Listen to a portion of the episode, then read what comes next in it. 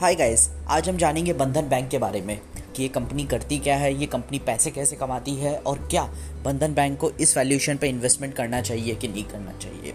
तो बंधन बैंक एक इंडिया का फास्टेस्ट ग्रोइंग बैंक है और ये बंधन बैंक सबसे अच्छा इसलिए लगता है कि बंधन बैंक उस सेक्टर के अंदर है जिसे हम लोग माइक्रो फाइनेंस बोलते हैं। ये वो सेक्टर है जिसके अंदर काफ़ी कंपनियाँ इन्वेस्टमेंट नहीं करना चाहती है। और भारत, अगर आप सोच रहे हैं कि 2025 तक भारत 5 ट्रिलियन डॉलर की इकनॉमी बनेगा। सो so, अगर इंडिया को 5 ट्रिलियन डॉलर की इकनॉमी बनना है तो काफ़ी ज़रूर है ज़रूरी है कि जो अनऑर्गेनाइज मार्केट होगा वो भी ऑर्गेनाइज मार्केट के साथ उतना ग्रो हो सके।